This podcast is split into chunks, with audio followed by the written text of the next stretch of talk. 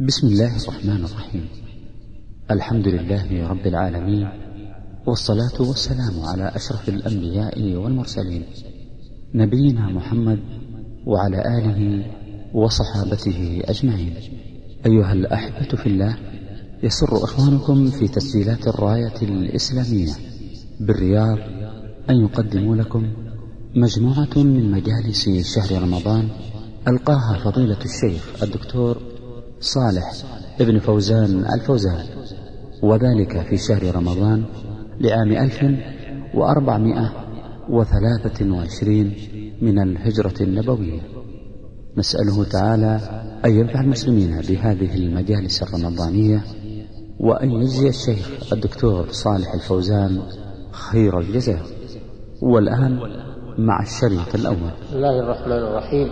الحمد لله رب العالمين صلى الله وسلم على نبينا محمد وعلى آله وصحبه أجمعين. لا شك أن شهر رمضان شهر يفرح به المؤمن. ولماذا لا يفرح؟ وهو شهر كله خيرات وبركات وطاعات والمؤمن بحاجة إلى الأعمال الصالحة وبحاجة إلى ما يدخله الجنة وينجيه من النار. والمؤمن لا يخلو من سيئات ومن خطايا ومن ذنوب فيكفر الله في هذا الشهر عنه جميع ذنوبه وخطاياه إذا تاب واستغفر وأناب إلى الله عز وجل. وكيف لا يفرح به المؤمن وهو شهر خزينة عظيمة في عمره؟ لأن الأيام خزائن يودع فيها الناس أعمالهم. وأعظم خزينة يودع المؤمن فيها أعماله هو هذا الشهر الذي جعل الله صيامه فرضا على الأمة. وركنا من أركان الإسلام. فتخصيص هذا الشهر بهذا الركن العظيم من أركان الإسلام دليل على فضل هذا الشهر ومكانته عند الله عز وجل حيث خصه بإنزال القرآن فيه. فقال سبحانه شهر رمضان الذي أنزل فيه القرآن هدى للناس وبينات من الهدى والفرقان. شهر رمضان خص أيضا بقيام لياليه بصلاة التراويح والتهجد أكثر من غيره فهو شهر سن النبي صلى الله عليه وسلم لأمته قيامه فقال من قام رمضان إيمانا واحتسابا غفر له ما تقدم من ذنبه. وقال عليه الصلاة والسلام من قام مع الإمام حتى ينصرف كتب له قيام ليلة. قال عليه الصلاة والسلام من قام ليلة القدر إيمانا واحتسابا غفر له ما تقدم من ذنبه. هذه خيرات عظيمة يغتنمها المسلم. ربما يكون المسلم قبل دخول رمضان منشغلا بأمور الدنيا وطلب الرزق ولا يلام في طلب الرزق لكن الانشغال الكثير عن عن ذكر الله والانشغال عن طاعة الله هذا هو المذموم. يا أيها الذين آمنوا لا تلهكم أموالكم ولا أولادكم عن ذكر الله. إن كان الإنسان يكون له أموال ويكون له تجارة وبيع وشراء وطلب رزق لكن لا يغفل عن ذكر الله عز وجل. يذكر الله في أي مكان بالتسبيح والتهليل والتكبير والاستغفار والتوبة. وأعظم ذكر لله أنه إذا حانت الصلاة المفروضة يأتي إلى المسجد ويؤديها مع الجماعة ثم يرجع إلى إلى عمله. قال سبحانه وتعالى في بيوت أذن الله أن ترفع ويذكر فيها اسمه. سبح له فيها بالغدو والآصال. رجال لا تلهيهم تجارة ولا بيع عن ذكر الله وإقام الصلاة وإيتاء الزكاة. يخافون يوما تتقلب فيه القلوب والأبصار. ليجزيهم الله أحسن ما عملوا ويزيدهم من فضله. والله يرزق من يشاء بغير حساب. فالمسلم لا يغفل عن ذكر الله. ولا يتشاغل ويتهاون بأداء الفرائض في أوقاتها مع الجماعة فإنها هي رأس ماله وهي رأس عمله وأول ما يحاسب عنه العبد يوم القيامة من أعماله صلاته فإن قبلت قبل سائر عمله وإن ردت رد سائر عمله لأنها عمود الإسلام فيحافظ المسلم على صلاته مع الجماعة. ويرتاد المساجد في اليوم والليلة خمس مرات ذهابا وإيابا تكتب له خطواته ذاهبا إلى المسجد وراجعا منه. كل خطوة يرفع له بها درجة وتحط عنه بها خطيئة. وجلوسه في المسجد لانتظار الصلاة صلاة. يكتب له أجر المصلي. وهو جالس يكتب له أجر المصلي. إذا كان ينتظر الصلاة. والملائكة تستغفر له. فكيف المسلم يغفل؟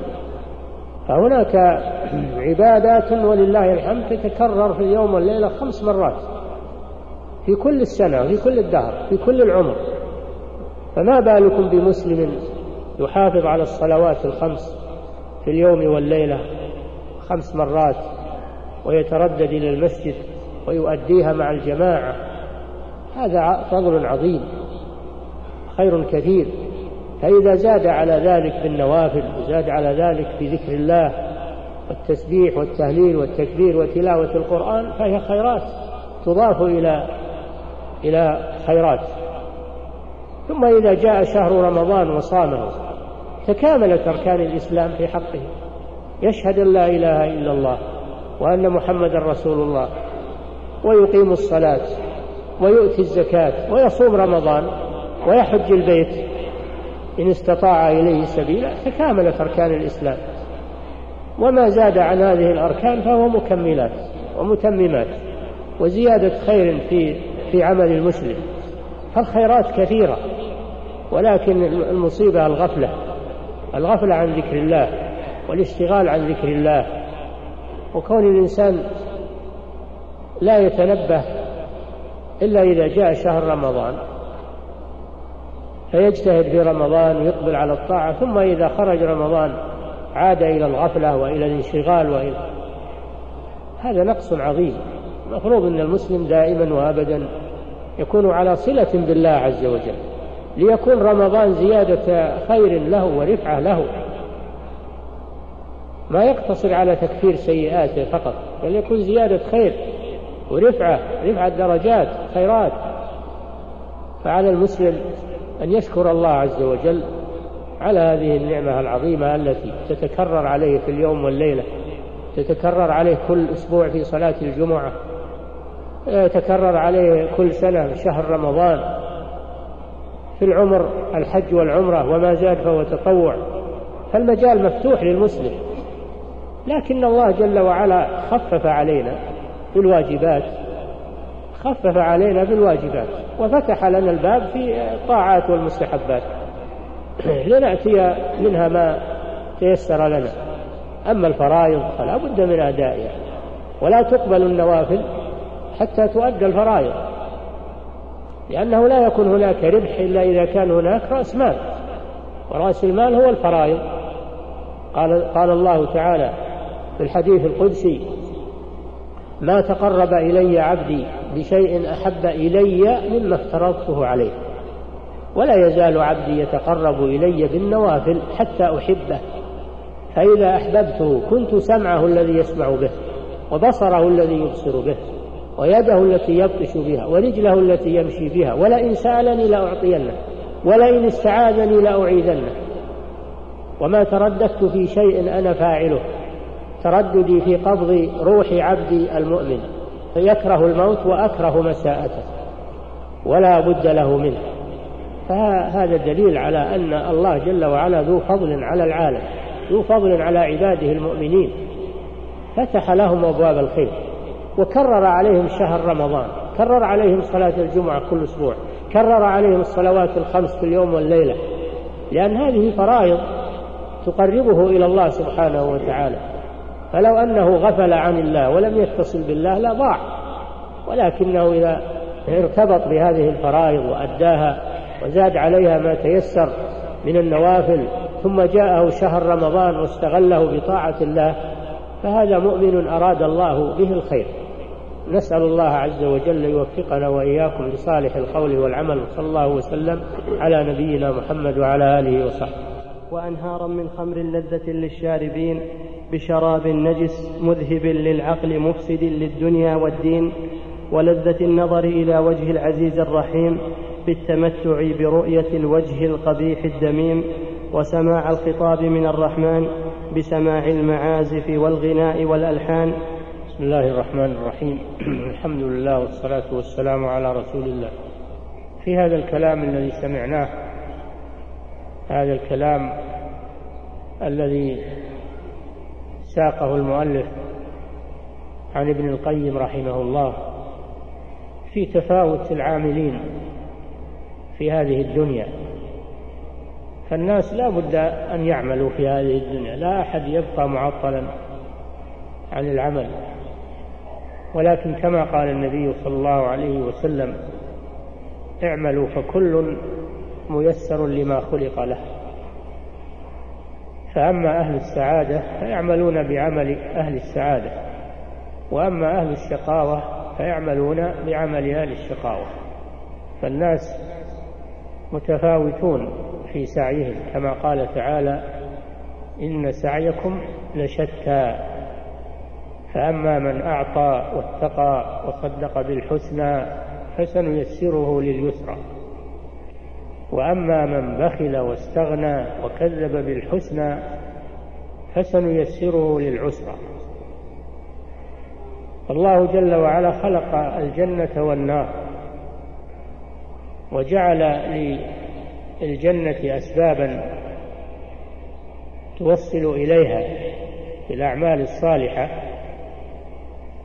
ووفق لها من شاء ممن أراد بهم الرحمة واختارهم. لعبادته وجنته وخلق للنار أهلا وجعل لها أسبابا توصل إليها وهي الذنوب والمعاصي والسيئات.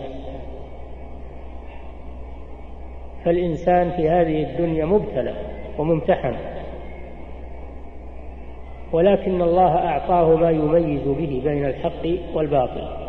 وبين الهدى والضلال وبين الضار والنافع فمن الناس من استعمل عقله وفكره فيما ينفعه ففعل ما ينفعه وترك ما يضره في المستقبل نظر إلى المستقبل لا ينظر إلى هذه الدنيا العاجلة وإنما ينظر إلى الآخرة فيعمل ما ينفعه فيها ويتجنب ما يضره فيها. وإن خالف ذلك شهوته في هذه الدنيا وإن شق عليه في هذه الدنيا لأنه يرجو العاقبة الحميدة فيتحمل في سبيلها ما يلقاه من التعب وما يلقاه من المشقة وما يلقاه من حرمان النفس من هواها وشهواتها. ومن الناس من ينظر إلى العاجلة ولا ينظر إلى الآخرة. كلا بل تحبون العاجلة وتذرون الآخرة.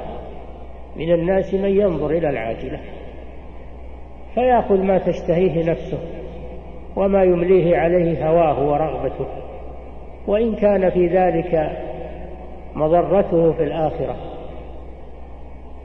ويترك ما فيه نجاته وما فيه سعادته في الآخرة ويعطي نفسه ما تهوى وما تشتهي من من من الكسل ومن الراحة ومن الشهوات المحرمة.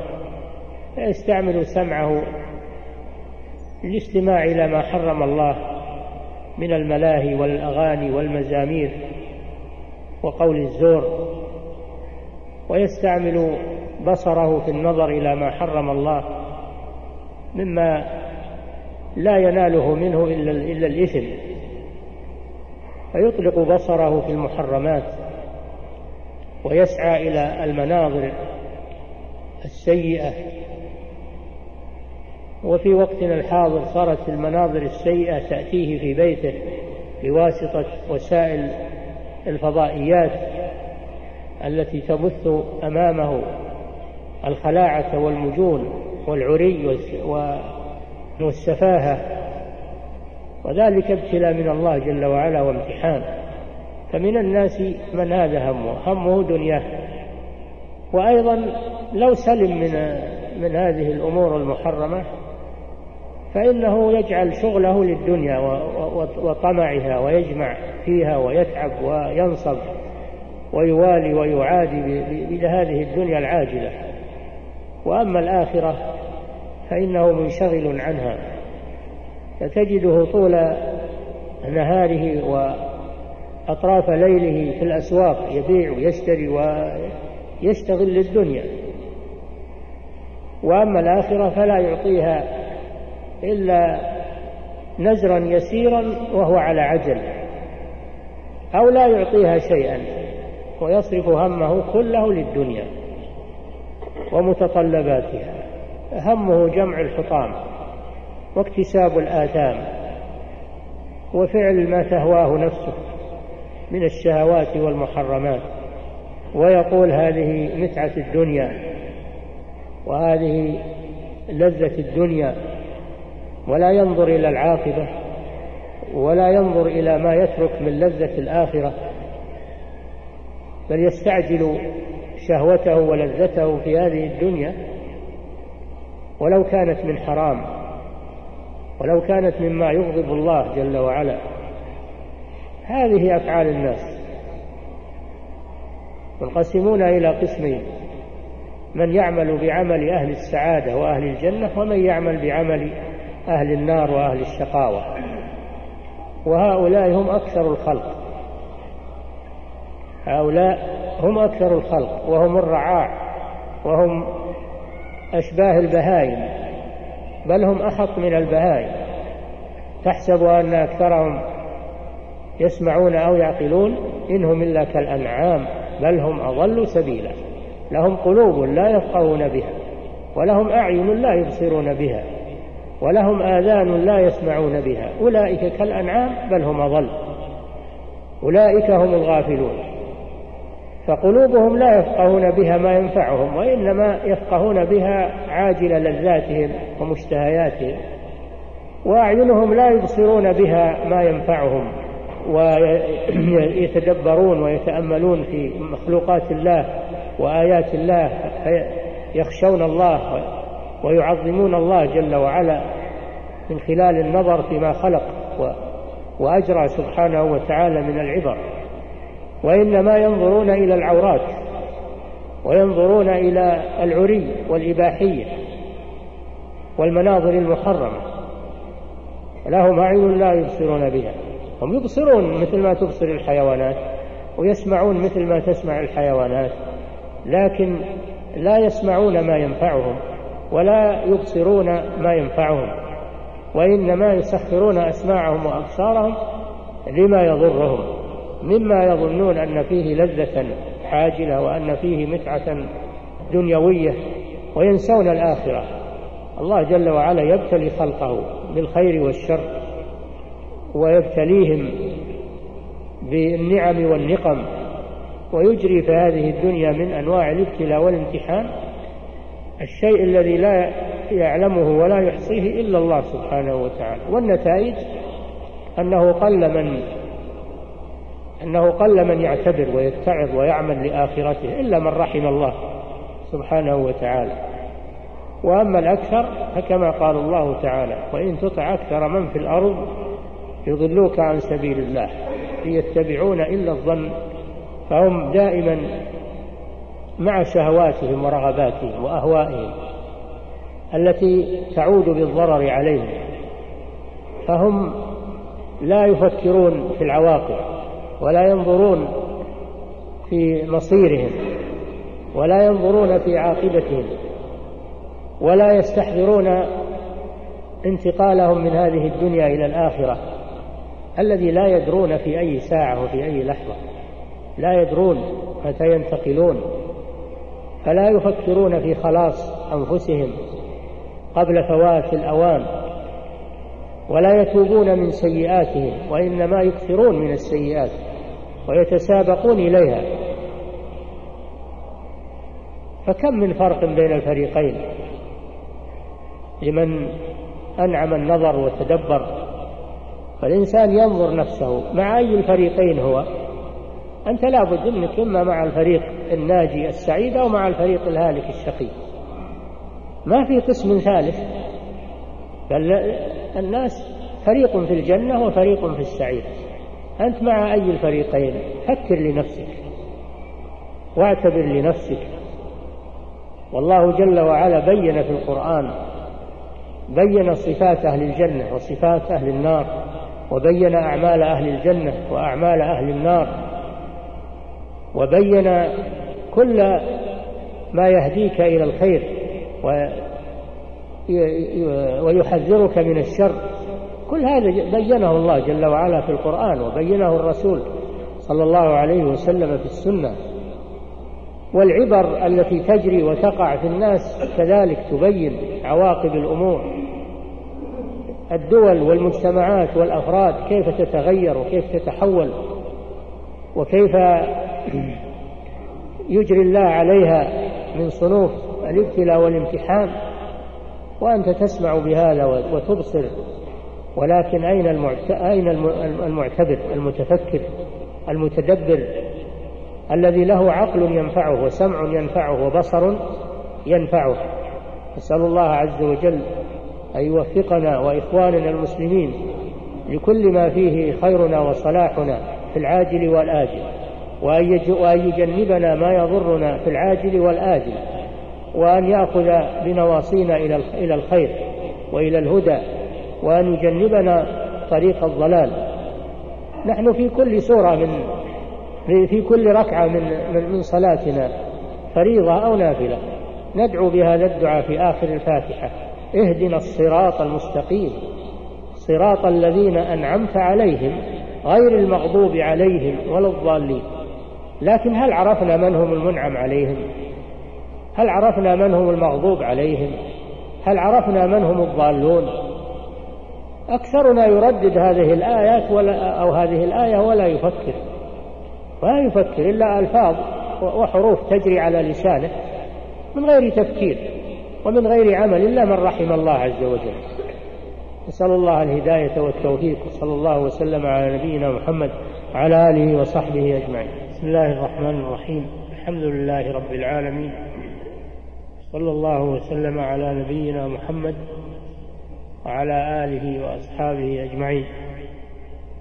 قال الله سبحانه وتعالى في بيان فضل شهر رمضان. شهر رمضان الذي أنزل فيه القرآن وهدى للناس وبينات من الهدى والفرقان. فمن شهد منكم الشهر فليصم ومن كان مريضا أو على سفر فعدة من أيام أخرى. ذكر الله سبحانه وتعالى لهذا الشهر في هذه الآية الكريمة ميزتين عظيمتين. الميزة الأولى أنه أنزل فيه القرآن. كما قال سبحانه وتعالى إنا أنزلناه في ليلة القدر وقال تعالى إنا أنزلناه في ليلة مباركة وليلة القدر والليلة المباركة هي في رمضان. بلا شك فهي إحدى لياليه. فالقرآن أنزل في رمضان وفي ليلة القدر. ومعنى إنزال القرآن في رمضان على الصحيح أن الله ابتدأ إنزاله في هذا الشهر. أول ما بدأ إنزال القرآن في شهر رمضان ثم تتابع بعد ذلك بحسب الوقائع والحوادث إلى أن تكامل نزوله عند وفاة النبي صلى الله عليه وسلم. فكان ينزل منجما يعني مفرقا بحسب الوقائع. يبين الله جل وعلا في كل واقعة حكمها وما يشرع فيها. كما قال تعالى وقرآنا فرقناه لتقرأه على الناس على مكث ونزلناه تنزيلا. وقال تعالى ورتلناه ترتيلا.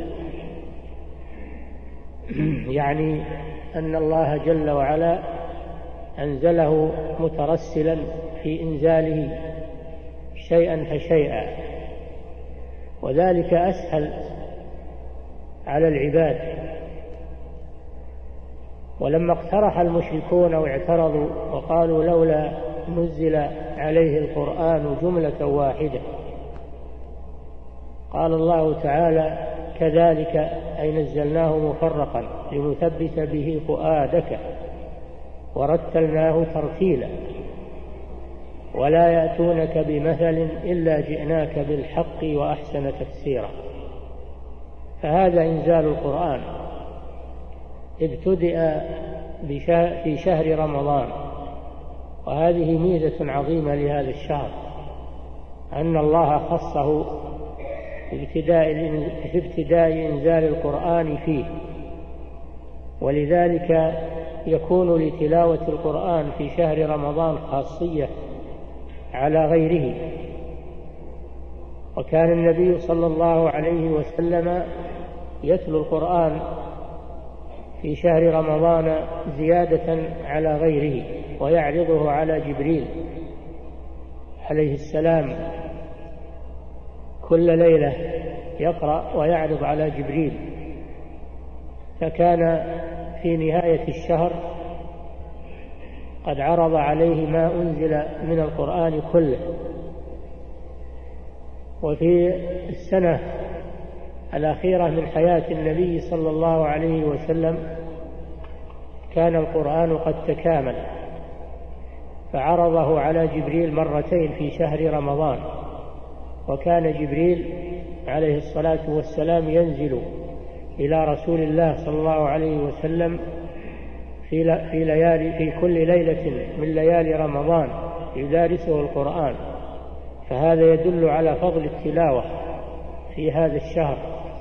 فينبغي للمسلم أن يكثر من تلاوة القرآن في شهر رمضان ولا ينقطع عنه في بقية الشهور. لأن الله خص هذا القرآن هذا الشهر بإنزال القرآن فيه فكان للتلاوة فيه مزيد فضل وأجر.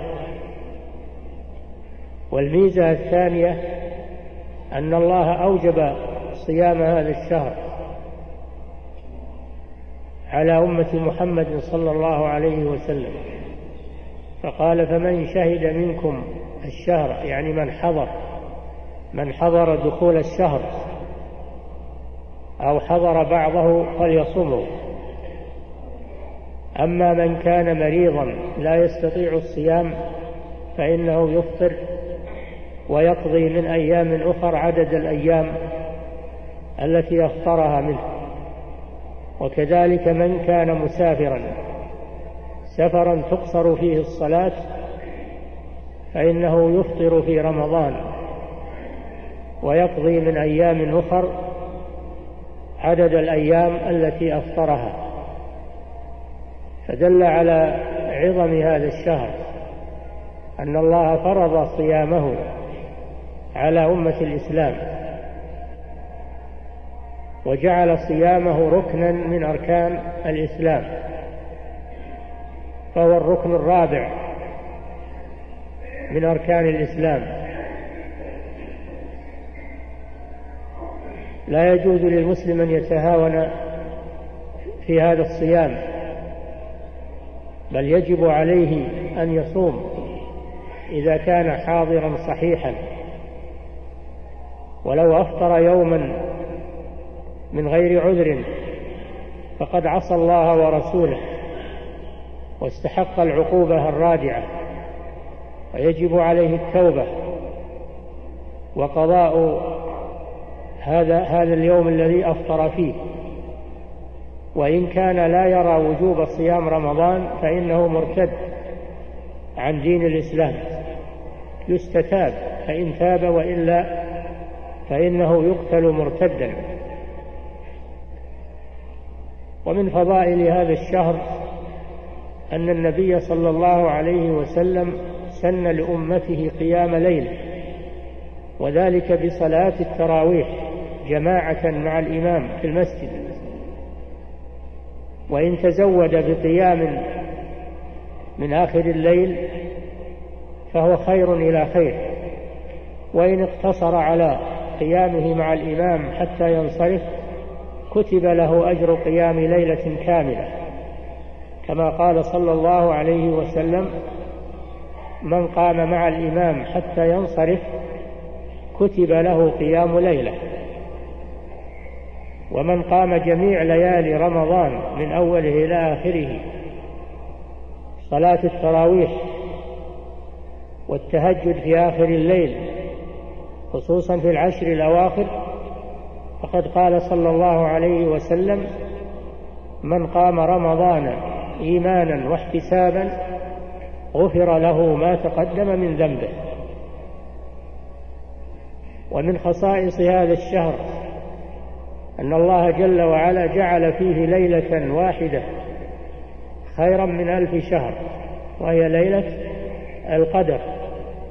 وقد أخفاها الله في هذا الشهر من أجل أن يجتهد المسلمون في كل ليالي رمضان ليحوزوا على قيام رمضان وقيام ليلة القدر. فمن قام جميع الليالي فلا بد أنه أدرك ليلة القدر.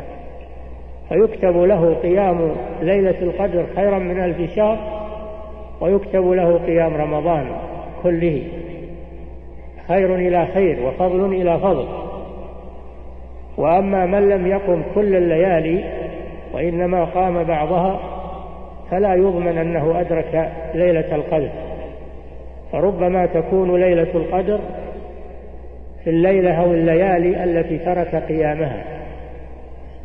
ومن ثم يتأكد على المسلم ألا يترك ليلة من ليالي رمضان من القيام فيها مع المسلمين حتى يحوز على هذا الأجر وعلى هذا الثواب.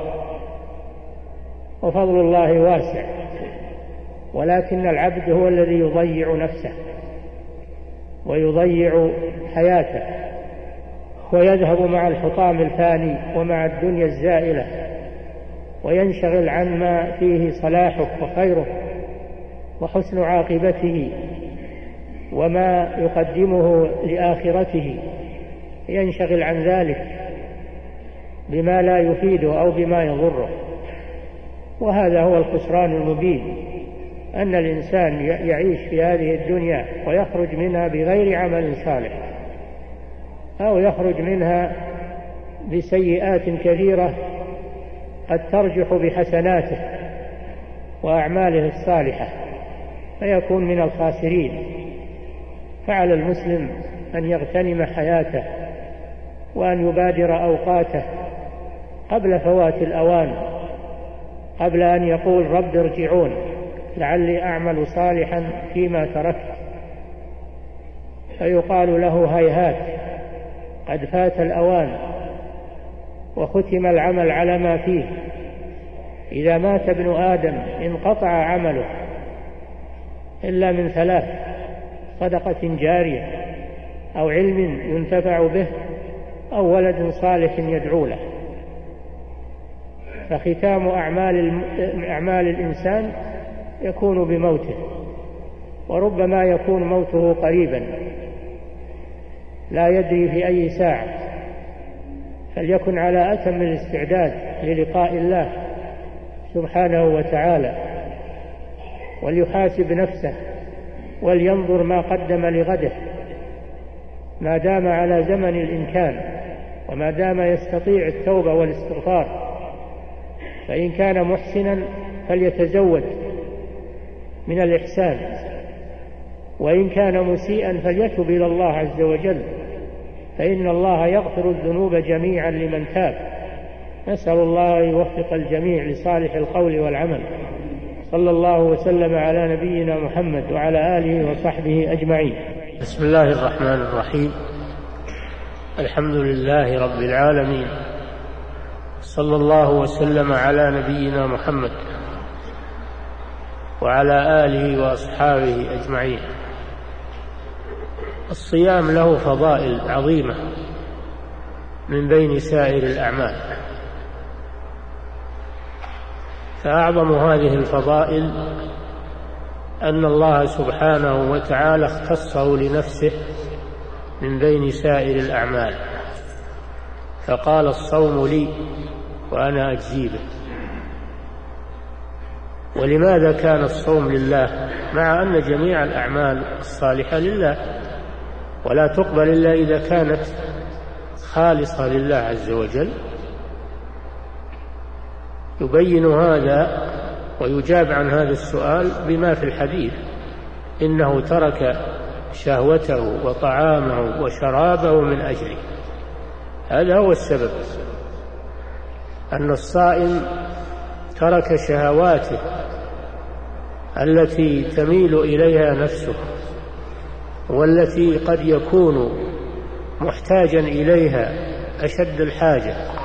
قد يكون محتاجا إلى الطعام لأنه جائع والطعام عنده.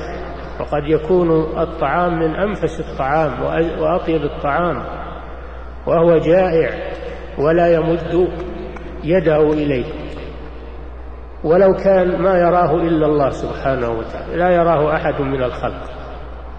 ولو ضرب على أن يأكل ما أكل. خوفا من الله سبحانه وتعالى. في حين أنه لا يراه أحد وهو جائع والطعام عنده ولو شاء لأكل والناس ما يدرون. لكنه تركه لله عز وجل تقربا إلى الله. لما قال الله له لا تأكل لم تمتد يده إلى الأكل. وقد يكون عطشان والماء البارد العذب عنده في متناول يده. وهو عطشان شديد العطش. ولا يمد يده إلى الماء. وليس عنده أحد. ولو شاء لشرب وتضلع وقال أنا صايم. الناس ما يدرون عنه. لكنه تركه خوفا من الله وطاعة لله. لأن الله قال له لا تشرب. فلم يشرب. قد يكون عنده زوجة يميل إليها ويشتهيها فلو أنه استمتع بها الناس لا يعلمون لأنه هو زوجته في داخل المنزل. فيمكن أن يستمتع بها ويخرج على الناس ويقول أنا صائم ولكنه ترك ذلك خوفا من الله عز وجل. لأن الله قال له اترك شهوتك. فتركها لله عز وجل. فهذا معنى قوله سبحانه الصوم لي وأنا أجزي به إنه ترك شهوته وطعامه وشرابه من أجلي لا من أجل الناس. الصيام لا يدخله رياء أبدا لأن الصيام نية في القلب. ولو أن الإنسان أكل وشرب وتناول كل ما يشتهي أمكنه أن يقول للناس أنا صائم الناس ما يدرون عن هذا. ويصدقونه على أنه صائم لأن هذا شيء بينه وبين الله سبحانه وتعالى. فالصيام سر بين العبد وبين ربه لا يطلع عليه إلا الله جل وعلا. فلا يدخله الرياء. ومن فضائل الصيام أن النبي صلى الله عليه وسلم قال للصائم فرحتان فرحة عند فطره وفرحة عند لقاء ربه. أما الفرحة التي عند فطره فهو كان في أشد الجوع وأشد العطش فأباح الله له الأكل والشرب عند غروب الشمس فيفرح بذلك فرحا شديدا لأنه رخص له في تناول ما يشتهيه ويحتاج إليه فهو يفرح بهذا بطبيعة نفسه. وأيضا يفرح بأنه صام هذا اليوم وكمله وهذا عمل صالح. فيفرح بصيامه وتكميله لليوم ويرجو ثواب ربه عز وجل ويفرح بطعامه وشرابه الذي كان ممنوعا منه في النهار ثم أبيح له في الليل. فيفرح بذلك بلا شك. والفرحة الثانية عند لقاء ربه عندما يلقى الله سبحانه وتعالى بصيامه فإن الله يتولى جزاءه. جزاء لا ينحصر تحت أضعاف. الأعمال تضاعف الحسنة بعشر أمثالها إلى سبعمائة ضعف إلى أضعاف كثيرة إلا الصيام. فإنه لا ينحصر جزاؤه بأضعاف ولكن جزاؤه لا يعلمه إلا الله جل وعلا لأن, لأن الصيام من الصبر والله جل وعلا يقول إنما يوفى الصابرون أجرهم بغير حساب فهو يفرح إذا قيل له يوم القيامة كلوا واشربوا هنيئا بما أسلفتم في الأيام الخالية. إذا أعطي ثمار الجنة وشراب الجنة ونعيم الجنة وقيل له هذا جزاء صيامك في الدنيا بما أسلفت في الأيام الخالية من تركك الطعام والشراب والشهوة طاعة لله عز وجل الله الآن جازاك بهذا النعيم وهذا الثواب العظيم. وهذه الجنة العالية بما فيها مما لا يعلمه إلا الله جزاء على صيامك في الدنيا. فيفرح بذلك. فرحا شديدا. ترك شهوة عاجلة وأعطاه الله نعمة دائمة ونعيما لا ينفد. أي فرح أعظم من هذا الفرح؟ يفرح إذا قيل له ادخل الجنة من باب الريان. حينما ينادي المنادي أين الصائمون؟ فيقومون فيدخلون من باب من أبواب الجنة يقال له الريان مخصص للصائمين لا يدخل منه غيرهم. فيفرح بذلك فرحا شديدا إذا نادى عليه المنادي من باب الريان أيها الصائمون ادخلوا الجنة. فيدخلونها من هذا الباب. لا يدخل غيرهم. تشريفا لهم وتمييزا لهم أمام الخلق يوم القيامة. فيفرح بذلك فرحا شديدا. لا يعلمه إلا الله سبحانه وتعالى. ومن فضائل الصيام أن آثاره التي تخرج من فم الصائم عند فراغ معدته من الطعام يخرج منه أبخرة. فيها رائحة كريهة في في مشام الناس لكن لما كانت ناشئة عن طاعة الله صارت أطيب عند الله من ريح المسك. فنفس الصائم عند الله أطيب من ريح المسك. لماذا؟ لأنه نفس نشأ عن طاعة الله سبحانه وتعالى. فهذا يدل على فضل الصيام. ومحبة الله له ولأهله. ويدل على أن الصيام يتميز عن غيره من الأعمال بفضائل كثيرة. ولذلك أوجبه الله على عباده في هذا الشهر المبارك. أوجب عليهم صيامه. كتب عليكم الصيام. فمن شهد منكم الشهر فليصم. وجعله ركنا من أركان الإسلام. وما زاد عن هذا الشهر فإنه تطوع. زيادة خير فيصوم الإنسان تطوعا غير شهر رمضان. المجال مفتوح له أمامه ولكن الموفق من وفقه الله. وإنما الخوف على الغافل المعرض الذي لا يتنبه لنفسه في هذه الدنيا وإنما هو مشغول بشهواته وغفلاته. حتى يفجعه الموت وهو مفلس. فلا حول ولا قوة إلا بالله العلي العظيم. صلى الله وسلم على نبينا محمد على آله وصحبه أجمعين. بسم الله الرحمن الرحيم. الحمد لله رب العالمين. صلى الله وسلم على نبينا محمد وعلى آله وأصحابه أجمعين. هاتان خصلتان من الخصال التي تفعل في هذا الشهر العظيم. الخصلة الأولى صلاة التراويح وهي خاصة بهذا الشهر. أما في غيره فيتهجد المسلم من الليل ما تيسر له من أول الليل أو من وسطه أو من آخره وآخره أفضل. ويختم ما يصليه بالوتر. وأما في شهر رمضان فيختص بصلاة التراويح وتكون جماعة في المساجد كما فعلها النبي صلى الله عليه وسلم ليالي من رمضان صلاها بأصحابه. ثم إنه تأخر عنهم خشية أن تفرض عليهم. فهو تركها من أجل أن يعلم الناس أنها ليست بفرض.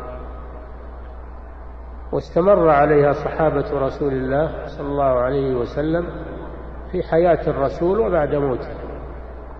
لكنهم كانوا في الأول يصلون جماعات متفرقة ثم جمعهم عمر رضي الله عنه على إمام واحد.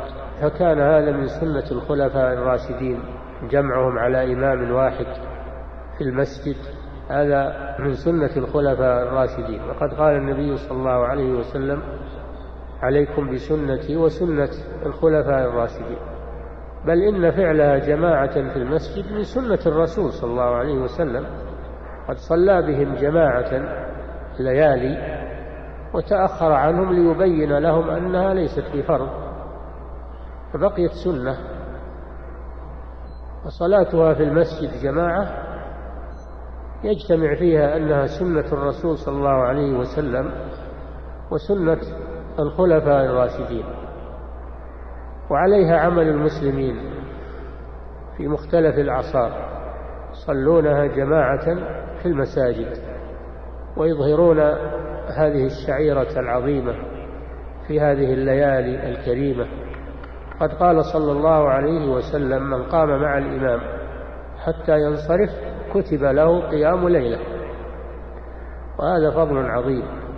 وقال عليه الصلاة والسلام من قام رمضان إيمانا واحتسابا غفر له ما تقدم من ذنبه. وأما الخصلة الثانية فهي تلاوة القرآن. تلاوة القرآن مشروعة في كل وقت. ومن قرأ حرفا من كتاب الله فله حسنة والحسنة بعشر أمثالها. قال صلى الله عليه وسلم لا أقول ألف لام ميم حرف يعني حرف واحد. بل ثلاثة حروف ألف حرف ولام حرف وميم حرف وفي كل حرف عشر حسنات. فإذا قال ألف لام ميم كتب له ثلاثون حسنة. وهكذا في كل حرف من كتاب الله عشر حسنات مضاعفة. ولكن ليس المقصود أنه يأتي بحرف فقط ولكن المقصود إذا قرأ الآية كتب له حسنات بعدد حروفها. فكيف إذا قرأ القرآن كله؟ كم في القرآن من حرف؟ وكم فيه من حسنة؟ الخير كثير ولله الحمد. فلذلك تلاوة القرآن في هذا الشهر من أفضل الأعمال. وكان صلى الله عليه وسلم يتفرغ لتلاوة القرآن كان يعتكف في المسجد وكان ينزل إليه جبريل عليه الصلاة والسلام فيدارسه القرآن كل ليلة من شهر رمضان. كان السلف يجتمعون في المساجد ويتركون كثيرا من الأعمال حتى تعليم العلم والدروس كانوا يؤخرونه إلى ما بعد رمضان. كانوا يقبلون على تلاوة القرآن. ويجمعون المصاحف يحضرون المصاحف ويحضرون لقراءة القرآن في المساجد. يجتمع لهم فضل الزمان وهو شهر رمضان وفضل المكان وهو المسجد وفضل تلاوة القرآن. خيرات كثيرة. إذا جلس المسلم في المسجد أو جلست المرأة في بيتها تقرأ القرآن فإن هذا خير كثير وعمل جليل. فيكثر الإنسان من تلاوة القرآن يقرأ في الصلاة فريضة كانت أو نافلة ويقرأ خارج الصلاة ويكثر من تلاوة القرآن. فإن كان يقرأ القرآن كله فإنه يقرأه من أوله إلى آخره حتى يختمه ويكرره عدة مرات. وإن كان لا يحفظ إلا بعض القرآن فإنه يقرأ ما يعرف ويقرأ ما يحفظ ويردده. ولو كان ما يعرف إلا سورا يسيرة أو سورا قليلة فإنه يرددها. وله الأجر الذي أخبر عنه الرسول صلى الله عليه وسلم. له بكل حرف حسنة والحسنة بعشر أمثالها. سواء كان يقرأ القرآن كله أو يقرأ بعضه. فكل يقرأ بحسب ما يتيسر له. ولا أظن أن هناك مسلما لا يحفظ شيئا من القرآن. فيقرأ ما يحفظ. وإن قرأ القرآن كله فهذا أفضل وأكمل. سواء قرأه حفظا عن ظهر قلب أو قرأه من المصحف. الأجر واحد. فعلى المسلم أن أن يقرأ القرآن. وسواء كان يجيد قراءة القرآن أو كان يتهجاه. تهجيا قال صلى الله عليه وسلم الماهر بالقرآن مع السفرة الكرام البررة يعني مع الملائكة والذي يقرأ القرآن وهو عليه شاق ويتتعتع فيه له أجران يعني أجر التلاوة وأجر المشقة. فلا يترك تلاوة القرآن ولو بالتهجي من المصحف وله الأجر في ذلك مرتين كما قال النبي صلى الله عليه وسلم. فعلى المسلم أنه يستغل أوقاته في قراءة القرآن وبذكر الله عز وجل ولا يغفل ولا يلهو عن ذكر الله وحتى لو كان يشتغل لو كان يشتغل يقرأ إن كان يحفظ القرآن يقرأ القرآن وهو يشتغل وإن كان لا يحفظ القرآن يذكر الله بالتسبيح والتهليل والتكبير ويردد ذلك ولا يعطل لسانه لا يعطل لسانه من الذكر إما بتلاوة القرآن وإما بالتسبيح والتهليل والتكبير فإن الله سبحانه وتعالى أمر المسلمين بذكره. قال تعالى واذكروا الله كثيرا لعلكم تفلحون يا أيها الذين آمنوا اذكروا الله ذكرا كثيرا وسبحوه بكرة وأصيلا. وقال عليه الصلاة والسلام لا يزال لسانك رطبا من ذكر الله عز وجل. فيذكر الله على كل أحيانه كما كان النبي صلى الله عليه وسلم يذكر الله على كل أحيانه. الذين يذكرون الله قياما وقعودا وعلى جنوبهم ويتفكرون في خلق السماوات والأرض. ربنا ما خلقت هذا باطلا سبحانك فقنا عذاب النار. يقرأ القرآن وهو يمشي يذكر الله بالتسبيح والتهليل وهو يمشي. أو وهو جالس أو وهو راكب على سيارته أو على دابته يذكر الله وهو على فراشه يذكر الله كل ما استيقظ من الليل يذكر الله عند النوم ويذكر الله عند اليقظة ويكثر من ذكر الله عز وجل ولا يغفل عن ذكر الله. فإن ذكر الله يطرد عنه الشيطان وذكر الله يلين قلبه. ألا بذكر الله الذين آمنوا وتطمئن قلوبهم بذكر الله؟ ألا بذكر الله تطمئن القلوب. والقلب الذي يذكر الله مثل الحي والذي لا يذكر الله مثل الميت. نسأل الله عز وجل يوفقنا وإياكم لصالح القول والعمل. صلى الله وسلم على نبينا محمد وعلى آله وصحبه. بسم الله الرحمن الرحيم. الحمد لله رب العالمين.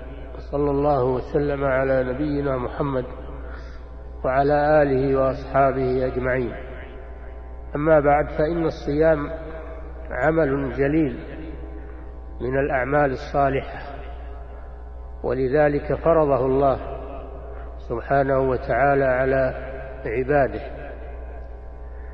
فرضه على هذه الأمة كما فرضه على سائر الأمم فهو عمل صالح وعبادة لله عز وجل. والصيام على قسمين. القسم الأول صيام عما حرم الله سبحانه وتعالى إمساك عن المحرمات. وهذا الصيام في جميع في جميع الحياة في جميع الأيام. يجب على المسلم أن يصوم عن المحرمات. في رمضان وفي غيره إلى أن يموت وهو صائم أي تارك ومتجنب لما حرم الله سبحانه وتعالى. والقسم الثاني صيام عن المباحات من الأكل والشرب والجماع والمفطرات الظاهرة. وهذا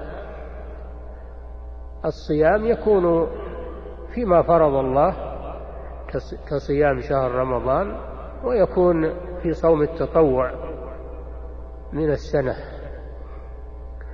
ولا يصوم الإنسان دائما؟ لا يصوم الإنسان دائما عما أباح الله له بل يصوم في أوقات محددة فريضة أو نافلة. ولهذا لما قال أحد الصحابة رضي الله عنهم أنا أصوم ولا أفطر قال النبي صلى الله عليه وسلم أما أنا فأصوم وأفطر ومن رغب عن سنتي فليس مني. فالصيام على قسمين الصيام ال... الذي هو ترك المباحات على قسمين صوم واجب لا بد منه وهو صيام رمضان وصيام تطوع. لأن يتطوع الإنسان بصيام يوم الاثنين يوم الخميس ثلاثة أيام من كل شهر. صيام يوم عاشوراء يوم قبله أو يوم بعده صيام الست من شوال. هذا الصيام مستحب وفيه فضل عظيم. ولكن لنعلم أن الصيام ليس معناه أن الإنسان يصوم عن ما أحل الله له من الشهوات من الأكل والشرب والجماع والمفطرات الظاهرة ولا يصوم عما حرم الله عليه. فهذا لم يصم الصيام المطلوب منه شرعا وإنما صام في الظاهر ولكنه لم يصم الصوم المطلوب لأن الصوم لا بد أن يكون عن ما حرم الله من جميع المنهيات ويكون أيضا عن المفطرات من المباحات التي يباح لغير الصائم التي يباح لغير الصائم أن يتناولها. أما أنه يترك المباحات ولا يترك المحرمات فهذا ليس الصيام الذي أمر الله به وهذا لا ينفع صاحبه. ولهذا جاء في الأثر رب صائم حظه من صيامه الجوع والعطش. والصيام كما قال النبي صلى الله عليه وسلم الصيام جنة يعني سترة. يتقي بها العبد غضب الله ويتقي بها النار. الجنة هي الوقاية التي يستتر بها المقاتل دون سهام العدو. فالصيام سترة بينك وبين النار. لا بد أن تكون هذه السترة صحيحة فإن كانت هذه السترة ممزقة أو مخرقة فإنها لا تنفعك شيئا ولا تقيك من النار. وما الذي يشققها ويخرقها؟ الذي يشققها ويخرقها لسانك وسمعك وبصرك. هذا هو الذي يخرق الصيام. فإذا كان لسانك لا يصوم عن الكلام المحرم فإن صيامك يكون مخرق يخرقه لسانك ولا ينفعك عند الله سبحانه وتعالى. إذا كنت ما تمسك لسانك عن السباب والشتم والغيبة والنميمة وقول الزور فصيامك صيام مخرق لا ينفعك عند الله سبحانه وتعالى ولا يقيك من من النار.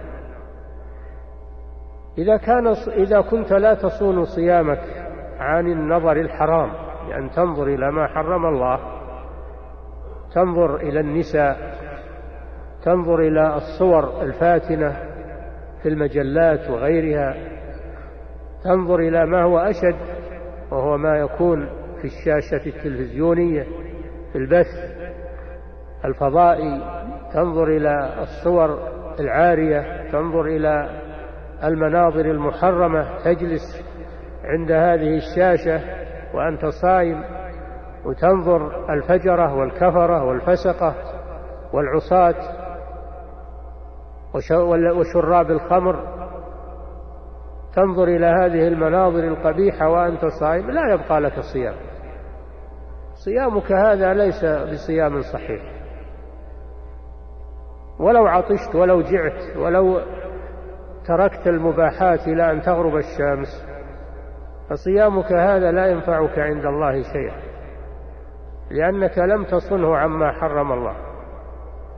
وإذا لم تصن سمعك عما حرم الله تستمع إلى الغيبة إلى النميمة إلى الوشايات تستمع إلى الأغاني والمزامير فإن هذا الصيام شكلي وليس صياما صحيح أفسدته بالاستماع إلى ما حرم الله فإذا صمت فلا بد أن يصوم بطنك عن الشهوات من الأكل والشرب ويصوم فرجك عن الحرام عن.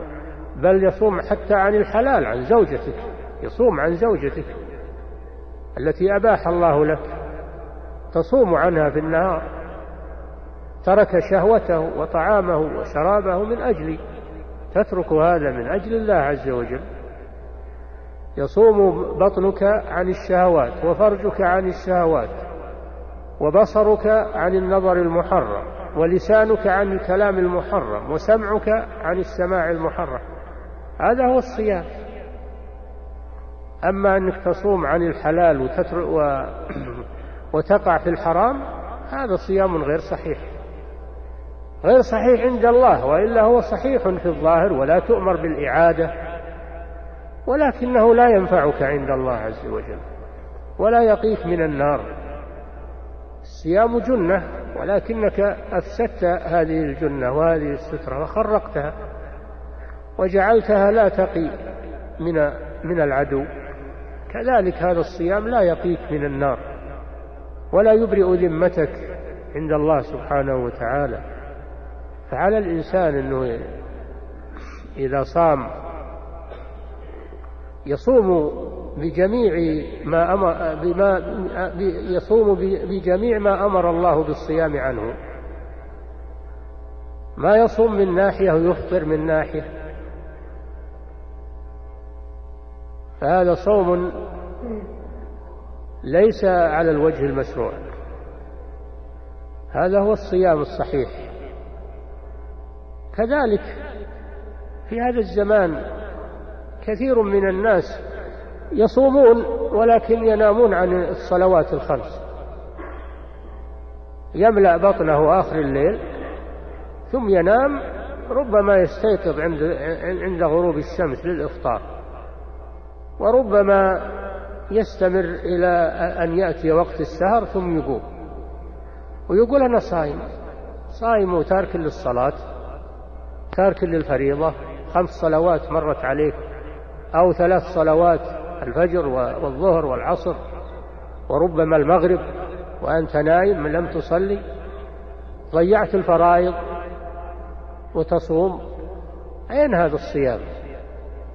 هذا صيام لا ينفعك عند الله سبحانه وتعالى. ضيعت ما هو أهم أهم منه وأفرض عليك وأوجب عليك وهو الصلوات الخمس في أوقاتها مع الجماعة.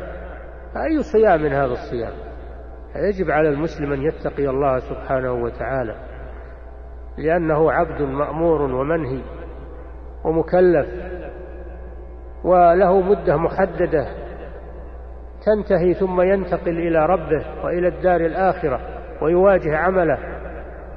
حاسب نفسك تذكر مصيرك تذكر وفاتك تذكر سكرات الموت.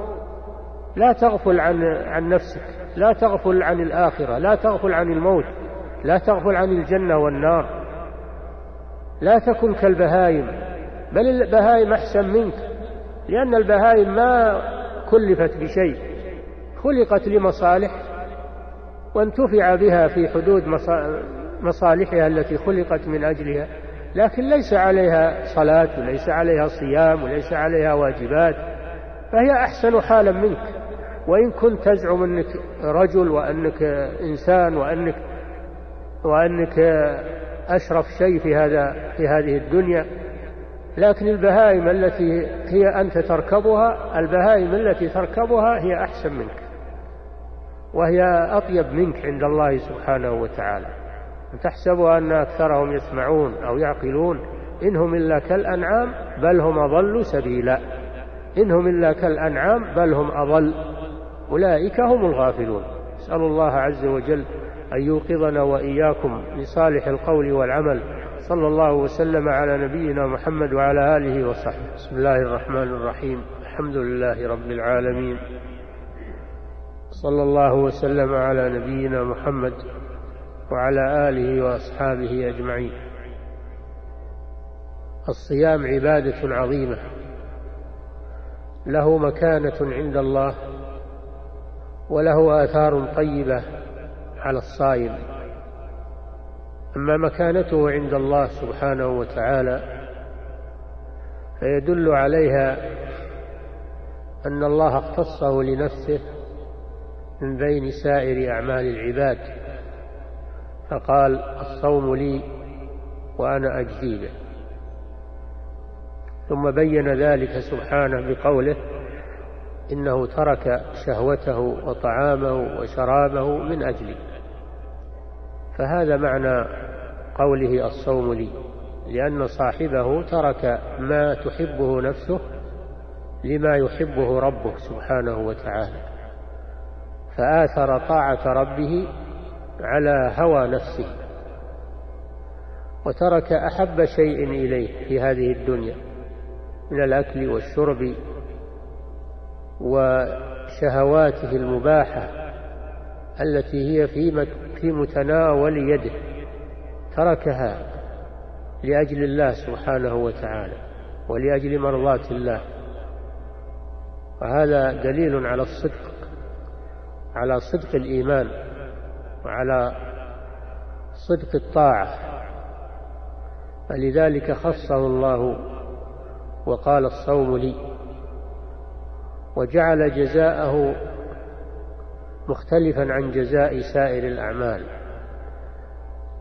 فالأعمال تضاعف الحسنة بعشر أمثالها إلى سبعمائة ضعف. إلا الصيام فإنه ليس لأجره حد بل الله جل وعلا يوفي الصائمين أجورهم بغير حساب لأن, لأن الصوم من الصبر. الله جل وعلا يقول إنما يوفى الصابرون أجرهم بغير حساب لأن الصيام تجتمع فيه أنواع الصبر الثلاثة. صبر على طاعة الله وصبر عن محارم الله وصبر على أقدار الله المؤلمة. الصبر على طاعة الله الصيام لا شك أنه فيه مشقة ولكنه يصبر عليه لأنه طاعة لله سبحانه وتعالى. صبر عن محارم الله لأن الصيام يكفه عن المعاصي ويكفه عن الشهوات التي حرمها الله عليه فيصبر عنها مع أنه مع أن نفسه تميل إليها لكنه يتركها لله عز وجل. وصبر على أقدار الله المؤلمة لأن الصائم يتألم بالجوع والعطش. فيصبر على هذا على هذا الألم. فكل هذه تجتمع في الصيام. ولذلك جعل الله جزاءه بغير حساب. قال الصوم لي وأنا أجزي به.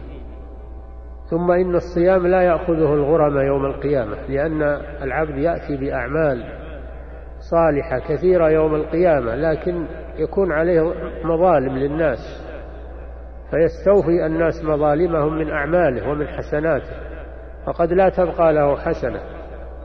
أما الصيام فإن الله لا يمكن الغرماء منه بل يدخره لعبده. يدخره لعبده ويدخله به الجنة بفضله ورحمته سبحانه وتعالى. هذه مكانة الصيام عند الله جل وعلا.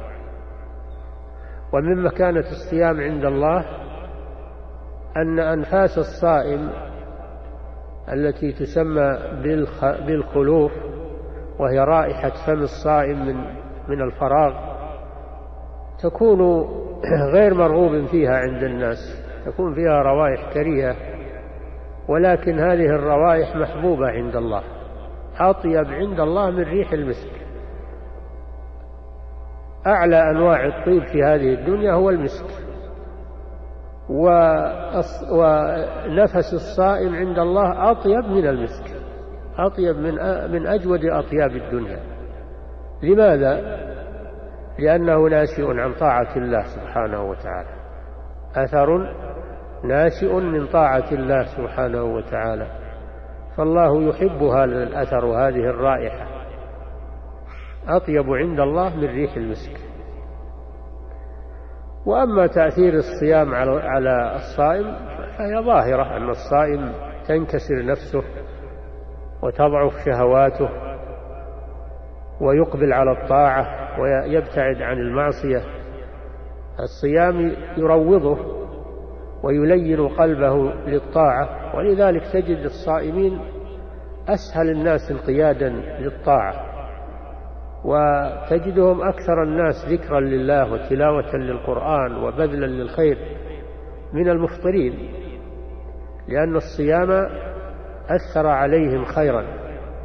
وذلل نفوسهم وطهرها وجعلها منقادة لأمر الله سبحانه وتعالى وباعد الشيطان عنهم لأن الشيطان يجري من ابن آدم مجرى الدم فإذا صام المسلم فإن, فإن جسمه يضعف وقواه تضعف فلا يكون فيه مجال للكبر والأشر والبطر فيبتعد عنه الشيطان لأن الشيطان إنما يستغل الصفات البهيمية في الإنسان.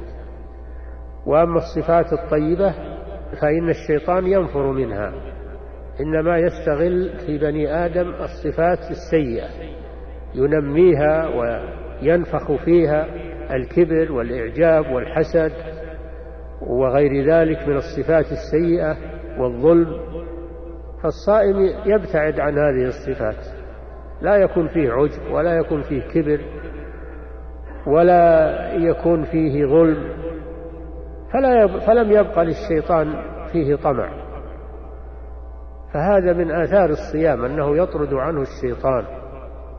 ويروى أن أن رجلا أقبل على المسجد فإذا الشيطان واقف على باب المسجد. فقال له ما, ما الذي أوقفك ها هنا؟ قال إن في هذا المسجد رجلا يصلي وأنا أحب أن أدخل عليه ليشوش عليه صلاته. ولكن فيه صائم نائم. تطردني أنفاسه. تطردني أنفاس الصائم النائم في المسجد فلا أتمكن من الدخول إلى هذا المصلي. فهذا فيه فضل الصيام وأن أنفاس الصائم طاهرة وأنها تحرق الشيطان. وقد جاء أن نوم الصائم عبادة. إذا نام أن يريد حفظ صيامه وليتقوى بنومه على طاعة الله فإن نومه يكون عبادة. فالحاصل أن الصيام كله خير كله بركة. وللصائم فرحتان فرحة عند فطره وفرحة عند لقاء ربه. فرحة, فرحة عند فطره بما أباح الله له من الطعام والشراب وما منع منه في النهار وهو بحاجة إليه فإذا أذن له فيه فرح بذلك. تفرح نفسه وينبسط. وفرح عند لقاء ربه بما أعد الله له في الجنة من النعيم المقيم والثواب العظيم. هذا من فضل الصيام أن فيه فرحة عاجلة في الدنيا. هذه لا يجدها المفطرون. لا يجد المفطرون هذه الفرحة عند الفطر.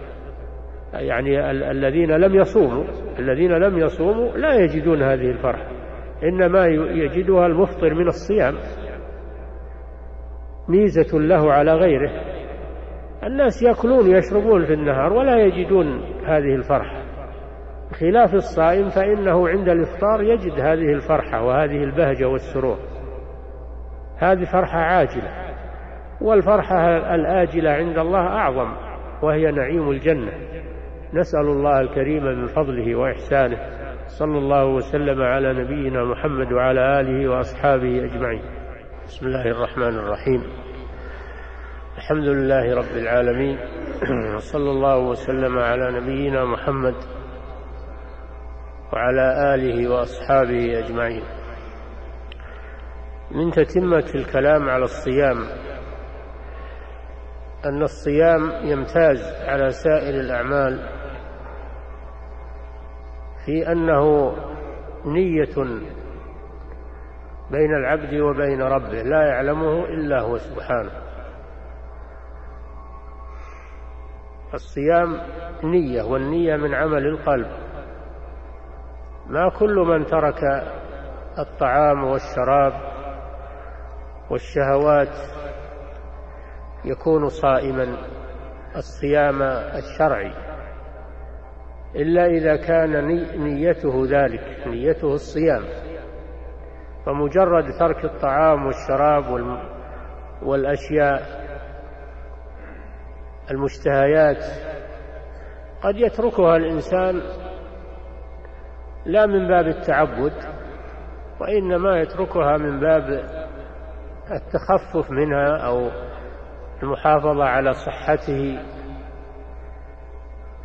أو يكون منهيا عنها من جهة الطبيب لأنها تضره فهذا لا يعتبر صياما يؤجر عليه. أما أنه يتركها لله عز وجل فهذا هو الصيام المطلوب. يترك شهواته لله عز وجل تقربا إلى الله. فهذا هو الصيام المطلوب الذي فيه الأجر والثواب العظيم. فالإخلاص في الصيام أكثر من الإخلاص في بقية الأعمال لأن أحدا لا يطلع على النية حتى الملائكة ما تطلع على نية العبد. الملائكة تكتب الأقوال والأفعال يعلمون ما تفعلون. ما يلفظ من قول إلا لديه رقيب عتيد. يكتبون الأقوال ويكتبون الأفعال. وأما النيات وأعمال القلوب فلا يعلمها إلا الله ومنها الصيام. فالصيام نية قلبية بين العبد وبين ربه. المصلي يراه الناس وهو يصلي ويركع ويسجد فيدخله الرياء. التسبيح والتهليل والتكبير والتلفظ بالذكر وتلاوة القرآن الناس يسمعونه أيضا. يسمعون هذا ويدخله الرياء والسمعة. بخلاف الصيام فإنك تمشي مع الشخص وتجلس مع الشخص ولا تدري أنه صائم ما تدري أنه صائم لأنك لا ترى شيئا. وإنما هو ناول الصيام بينه وبين ربه عز وجل. فلذلك كان الصيام يمتاز على سائر الأعمال في أن الإخلاص لله فيه أكثر من غيره. فلذلك اختصه الله لنفسه فقال الصوم لي وأنا أجزي به. خلاف بقية الأعمال فقد تكون لغير الله عز وجل. قد يصلي ولا يريد ما عند الله يريد الرياء. يتصدق يريد الرياء. يذكر الله ويتلو القرآن يريد السمعة. يدخلها الرياء ويدخلها الشرك. خلاف الصيام. الصيام لا يدخله شرك ولا رياء ولا سمعة. وحتى ما ذكر عن عبدة الأصنام أنهم يصومون للأصنام. ذكر أنهم يذبحون لها وينذرون لها ويطوفون بها ويركعون لها ويسجدون لها ويعكفون عندها لكن ما ذكر أنهم يصومون لها أبدا. الصيام إذن يمتاز على الأعمال في أنه يكون خالصا لله لا يدخله الشرك. فهذه ميزة للصيام على غيره. من سائر الأعمال. وأما الجنة وما فيها من النعيم والسرور هذا شيء ذكره الله في كتابه ترغيبا لعباده المؤمنين. ذكر فيها الأنهار ذكر فيها الأشجار ذكر فيها الثمار ذكر فيها السرور. وأن أهل الجنة لا يحزنون. ولا يخافون ولا يموتون ولا يمرضون ولا يهرمون ولا تبلى ثيابهم وأنهم في سرور دائم من غير منغص. هذا ذكره الله عز وجل في الجنة وكل يعرفه كل يعرف هذه الأشياء. وهناك أشياء في الجنة لا لم يذكرها الله عز وجل. لأن لأن عقول العباد لا تتحملها ولا تتسع لها. ولهذا يقول جل وعلا فلا تعلم نفس ما أخفي لهم من قرة أعين جزاء بما كانوا يعملون. لا تعلم نفس. لا الأنبياء ولا غيرهم يعلمون كل ما في الجنة. وإنما ذكر الله نماذج في الجنة يعرفها الناس. من أجل أن يشتاقوا إليها ويعملوا لها. وهناك أشياء لا, لا لم يذكرها الله لعباده بل إنه أخفاها سبحانه وتعالى. لا يجدونها إلا إذا دخلوا الجنة. فلا تعلم نفس ما أخفي لهم أخفي من قرة أعين جزاء بما كانوا يعملون. كما أنهم أخلصوا أعمالهم في الدنيا وأخفوها عن الناس. الله أخفى جزاءهم في الجنة جزاء بما كانوا يعملون. وفي الحديث إن في الجنة ما لا عين رأت ولا أذن سمعت ولا خطر على قلب بشر. فيها أشياء لم يذكرها الله لعباده ولا يعلمها أحد من الخلق لا يعلمها إلا هو سبحانه. حتى يدخل أهل الجنة الجنة فيجدونها. وهذا فيه أن الجنة عظيمة وأنها من علم الغيب الذي لا يعلمه إلا الله سبحانه وتعالى. وكذلك النار والعياذ بالله النار ذكر الله نماذج مما فيها من العذاب ومن الألم ومن الحزن ومن الحر ومن الضيق والتعذيب ذكر الله نماذج. لأجل أن يتعظ الناس وينزجروا ويتركوا الأعمال التي توصل إليها. وإلا ففيها شيء لم يذكره الله وهو كثير. فيها عذاب وفيها أنواع من العذاب ومن العقاب. لم يذكرها الله عز وجل. وإنما هي من علم الغيب. ولهذا يقول جل وعلا وبدا لهم من الله ما لم يكونوا يحتسبون. يظهر لهم يوم القيامة ما لم يطرأ على بالهم. ولا يحتسبون أنهم سيلقونه وبرزت الجحيم لمن يرى. يرون النار عيانا. بما فيها من مما لا تتصوره العقول والعياذ بالله.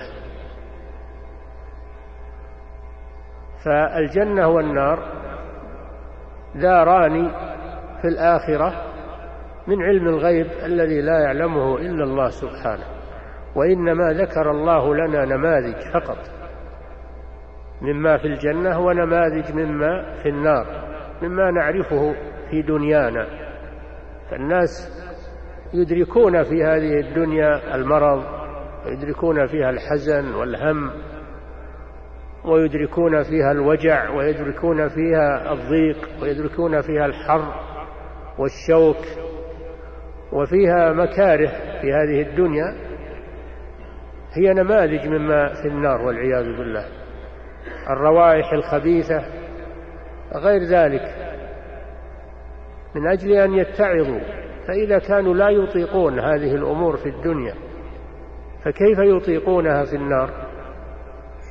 إذا كانوا لا يطيقون الحر في الدنيا وقالوا لا تنفروا في الحر قل نار جهنم أشد حرا لو كانوا يفقهون. إذا كانوا لا يطيقون حر الرمضة في الدنيا ولفح الصيف ويجعلون المكيفات والمبردات في وقتنا هذا والتكييف المركزي والدنيا ولا يطيقون شيئا من الحر فكيف يطيقون حر النار والعياذ بالله؟ اللي ما فيها شيء يدفع ولا فيها شيء يقي منها ما فيها مبردات ولا فيها مكيفات ولا فيها سعة ولا فيها يتصور الإنسان هذا. إذا كانوا يستدفئون من البرد في هذه الدنيا ويتخذون الوقاية من البرد فكيف بالزمهرير الذي في جهنم الذي لا يقي منه شيء؟ لا يقي منه شيء ولا ينفع في علاجه شيء ولا واقي منه ولا منجي منه. فالإنسان يتصور هذه الأمور. ويعتبر ويتعظ. الله جعل ما في هذه الدنيا عبرة لأهل البصائر يعتبرون به ويتذكرون به ما في الآخرة. والذي قدر على خلق هذه الدنيا بما فيها من هذه العجائب والغرائب والمتضادات قادر على أن يخلق في الآخرة ما هو أعظم وما هو أشد. إذا كان الله قادر على أن يخلق هذه الدنيا وما فيها من هذه الأمور العجائب والغرائب والمتضادات فإنه قادر على أن يوجد في الآخرة ما هو أشد وأعظم. وقد أخبرنا بذلك سبحانه وتعالى فعلينا أن نعتبر وأن نتذكر وأن نتصور مصيرنا في الآخرة. إذا لم يكن لنا حيلة في ذاك الوقت. في هذه الدنيا يمكن أنك تحتال يمكن أنك تحاول يمكن أنك تعمل أشياء تنجو بها من المحذور أو تدرك بها المطلوب لكن الآخرة ما فيها محاولة ولا فيها منقذ ولا فيها واقي إلا الله سبحانه وتعالى. من رحمه الله عز وجل. فعليك أن تتصور هذا وأنك ستلاقي هذا الخطر وهذا المصير فتستعد له قبل أن يحال بينك وبين الاستعداد أن تؤخذ على غرة فتقع في هذه الأخطار وهذه الأهوال وليس عندك ما يدفعها ولا ما يقي منها ولا ما يقربك من رحمة الله سبحانه وتعالى. اتخذ الأسباب ما دمت الآن على قيد الحياة ما دمت نشيطا في جسمك تقدر على الصلاة تقدر على الصيام تقدر على غنيا بمالك تقدر على الإنفاق والصدقة. ما دمت تقدر على ذكر الله بلسانك. قبل أن يأتي وقت لا تستطيع شيئا. تستطيع تتصدق ولا تستطيع تذكر الله عز وجل. ليس لك حيلة. لأنك فرطت وضيعت أن تقول نفس يا حسرة على ما فرطت في جنب الله وإن كنت لمن الساخرين. أو تقول حين ترى العذاب لو أن لي كرة. يعني رجعة إلى الدنيا فأكون من المحسنين. فعلى المسلم أنه يتذكر ويتدبر ولا يمر على الأشياء مرور البهائم. بل يمر على الأشياء مرور المعتبر والمتذكر وكأي من آية في السماوات والأرض يمرون عليها وهم عنها معرضون. وما يؤمن أكثرهم بالله إلا وهم مشركون. أفأمنوا أن تأتيهم غاشية من عذاب الله أو تأتيهم الساعة بغتة وهم لا يشعرون؟ على المسلم أنه يتذكر ويغتنم حياته ويغتنم صحته ويغتنم قوته ويغتنم وقته قبل أن يفوت عليه الأوان. نسأل الله أن يوفقنا وإياكم للاستماع والانتفاع والاتباع وصلى الله وسلم على نبينا محمد وعلى آله وصحبه أجمعين. أيها الأحبة في الله ما تبقى من مادة هذا الشريط تتابعونها في الشريط التالي. مع تحيات إخوانكم في تسجيلات الراية الإسلامية بالرياض. والسلام عليكم ورحمة الله وبركاته.